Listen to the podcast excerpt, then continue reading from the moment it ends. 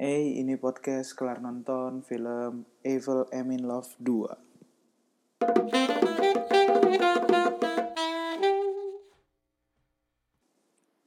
ya, halo semuanya ya, yang mendengarkan. Kembali kali ini gue baru kelar nonton uh, Evil I'm in Love 2. Sebenarnya nggak terlalu kelar-kelar nonton banget kali ini. Ini gue bikin uh, besok paginya setelah gue nonton. Uh, mungkin ini efek uh, dari rasa lelah yang diton menonton film in Love 2. Kenapa lelah? Bisa dicerna sendiri dari nanti dari uh, pembicaraan gue. Oke, okay. uh, in Love 2 ini film sequel dari film sebelumnya in Love tahun 2004 atau 2001 gue nggak inget ya awalnya awal 2000-an menceritakan tentang uh, sepasang kekasih asik bernama Tita dan Adit yang diperankan oleh Sandi Aulia dan Samuel Rizal. Uh, kenapa gue pengen nonton film ini? Honestly cuman karena diajak. Karena pertama gue nggak tak nggak bahkan gue nggak nonton dulu. Gue baru nonton film Evil in Love yang pertama itu baru minggu lalu di iFlix mungkin kalau nggak salah atau di Hook saya gue lupa karena udah diajak buat nonton minggu depan gue takut mungkin akan nggak nyambung makanya gue coba tonton dulu yang pertama dan jujur habis nonton film yang pertama gue ya biasa aja. Yang pertama biasa aja menurut gue uh, gue pikir ini pembuatannya yang pertama ini momennya sama dengan AADC waktu itu. Mi, karena menurut gue hampir mirip gitu tentang cewek sama cowok yang uh, saling suka tapi nggak bilang gitu. Uh, mungkin waktu sama dan Evil Amin Love 2 ini dari sejak pencanangannya mau dibuat uh, menurut gue langsung berpikir ini juga ngambil momentumnya ADC 2 gitu mumpung ah kayaknya ADC ADC 2 berhasil Evil Amin Love mungkin dua juga akan berhasil menurut gua. Uh, ini suara gua masih uh, ini banget ya, gara-gara masih baru bangun. Oke, okay, by the way, uh, bentar. Uh, menurut gua itu tadi alasannya kenapa cuman karena diajak kalau gak diajak gua kayaknya nggak nonton juga gitu uh, dan impresi pertama gua ini film apa ini? Astagfirullah. Mohon maaf ya, tapi menurut gue ini film jelek. Astagfirullah. Gue kayaknya pernah di podcast kalau nonton ini gue pernah bahas tentang ayat cita 2 yang menurut gue juga filmnya aneh banget. Ini filmnya tuh ceritanya cukup aneh secara logika dan pengambilan gambarnya tuh bikin pusing banget gue kasih contoh yang bikin paling bikin pusing adalah pas setiap percakapan ada dialog antara dua orang kamera ngambil satu selalu ngambil satu gambar di tokoh A, tokoh B, tokoh A, tokoh B. Setiap kalimat dan kalimatnya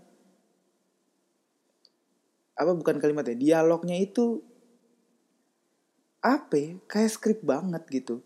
Lu tahu itu skrip lu berasa banget itu skrip karena selalu bergantian A B A B A B pusing banget. Kalau cuman dua kali tektok mungkin nggak apa lu bayangin bisa sampai lima lima apa delapan kali tektokan terus ngambilnya A B A B gitu lu pusing pasti.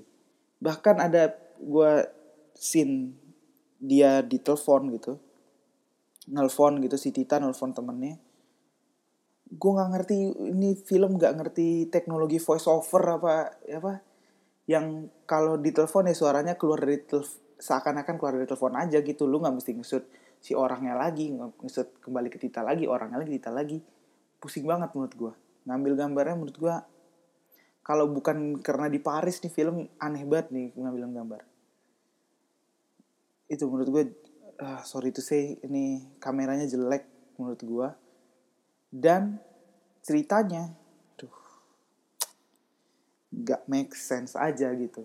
Kalau kita inget nih karena gue bandingin gue menurut gue pribadi gue bandingin ini dengan ADC karena momentumnya pas mirip gitu. Karena pas ADC 2 booming baru Evil in Love itu di akan dibuat.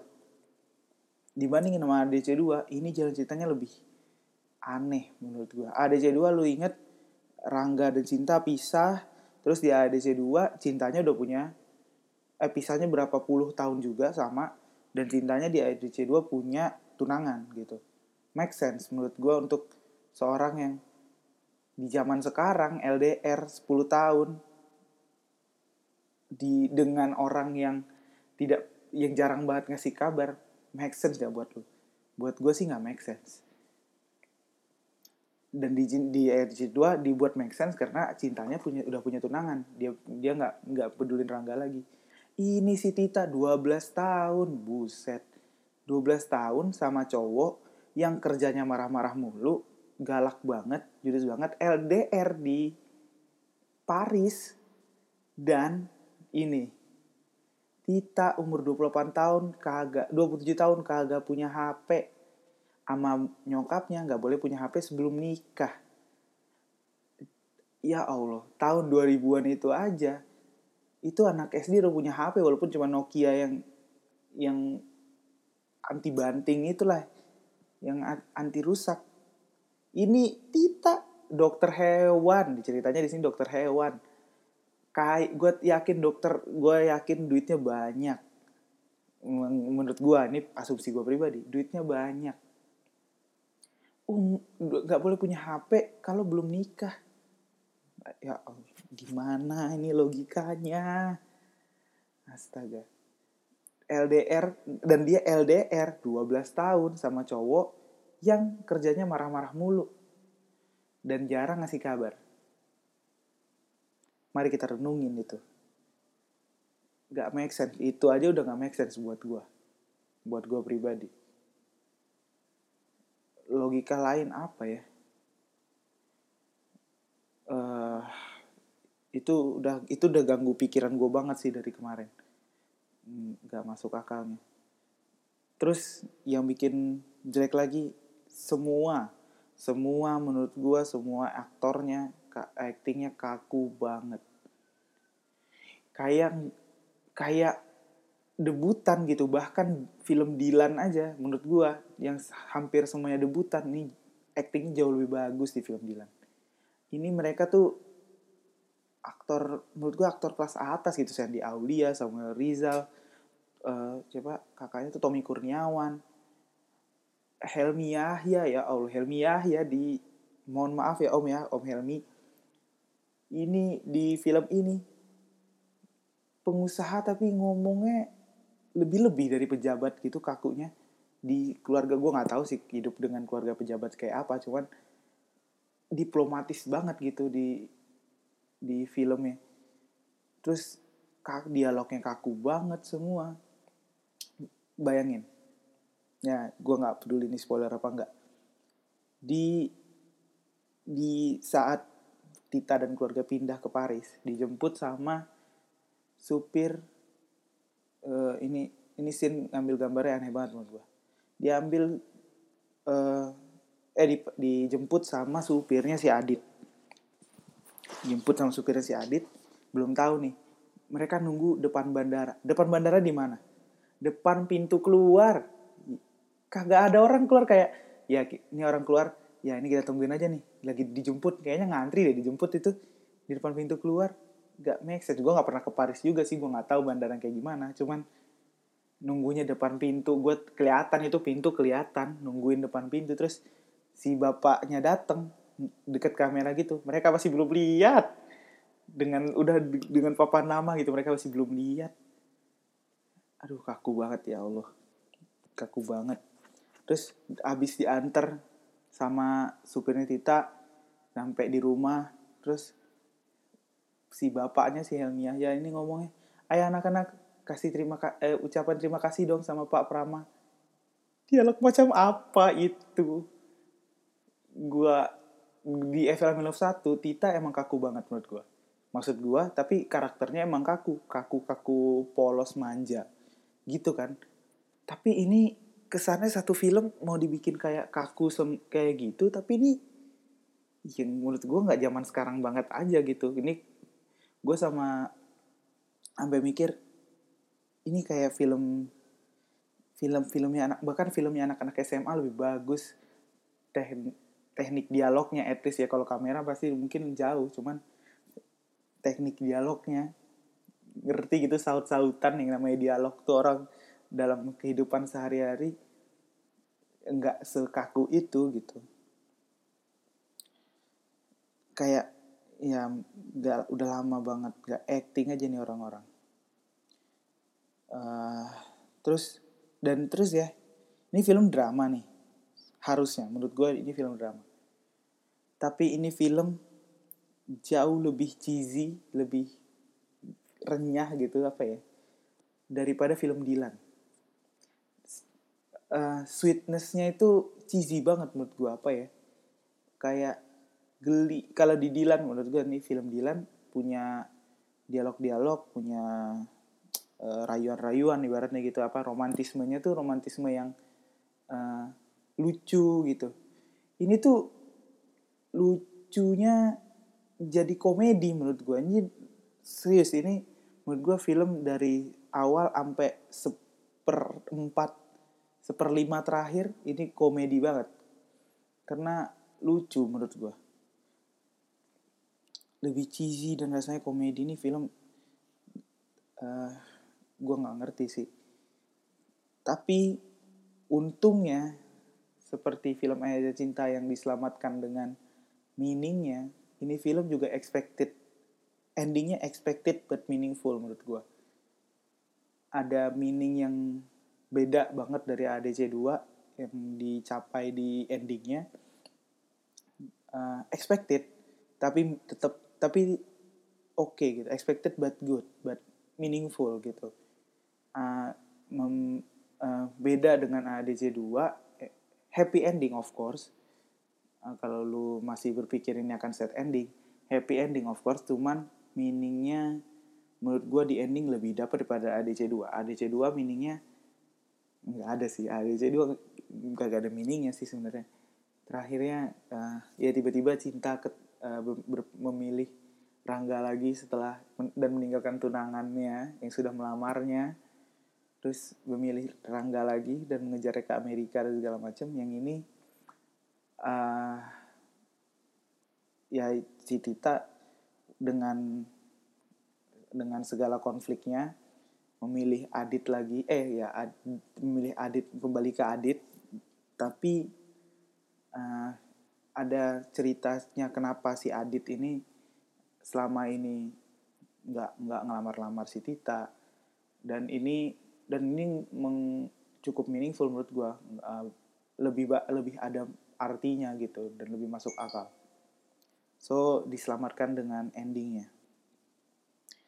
Dan tidak seperti film-film yang gue uh, pot ada di podcast kelar nonton ini ini film gak ada scene yang menurut gue semua aktor aktor aktrisnya biasa. Bahkan gue coba nyari mungkin cameo-nya yang yang jadi stealer gitu. Nggak juga. Si supirnya supirnya si Adit biasa aja cameo yang kelihatan banget ya. Supirnya si Adit biasa aja. Terus si temennya teman-temannya eh, ada teman dekatnya si Adit biasa aja. Temannya si Tita Martino Leo biasa aja. Martino Leo mungkin yang lebih agak lebih oke okay gitu karena dia mungkin kekinian ya anak-anak anak kekinian gitu. Jadi rasanya fresh. Ini baru menurut gue waktu gue lihat Martino Leo acting ini baru acting yang sekarang gitu nggak kayak dulu.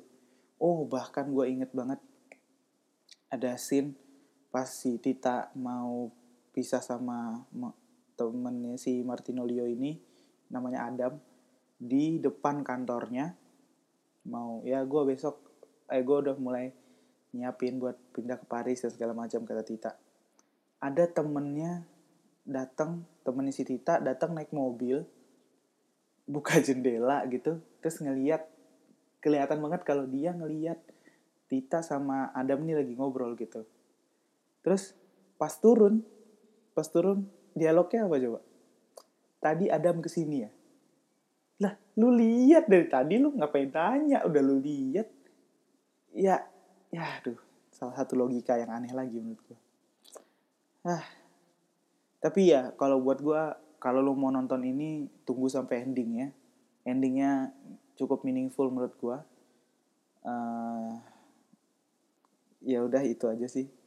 Gua uh, gue cukup akan sangat salut kalau ini film bisa sama menyaingi film pertamanya. Bahkan kalau menyaingi setengahnya. Salut sih gue karena uh, mau dilihat dari segi penjualan apa image si aktor juga nggak terlalu menjual karena beda sama Dian Sastro sama Nicholas Saputra yang bener-bener wow. Ini uh, aktor aktrisnya ya Sandi Aulia sama Rahmat Rizal ya biasa aja gitu. Terus mau dilihat dari film-film gue nggak yakin ada review yang bikin ini film bagus sih. Kalau ada yang bagus so gue akan baca karena gue bingung ini bagusnya di mana. Terus kalau karena momentum ADC 2 juga nggak dapet sih menurut gue ya itu aja. So thank you. Selamat menonton film Evil I'm in Love 2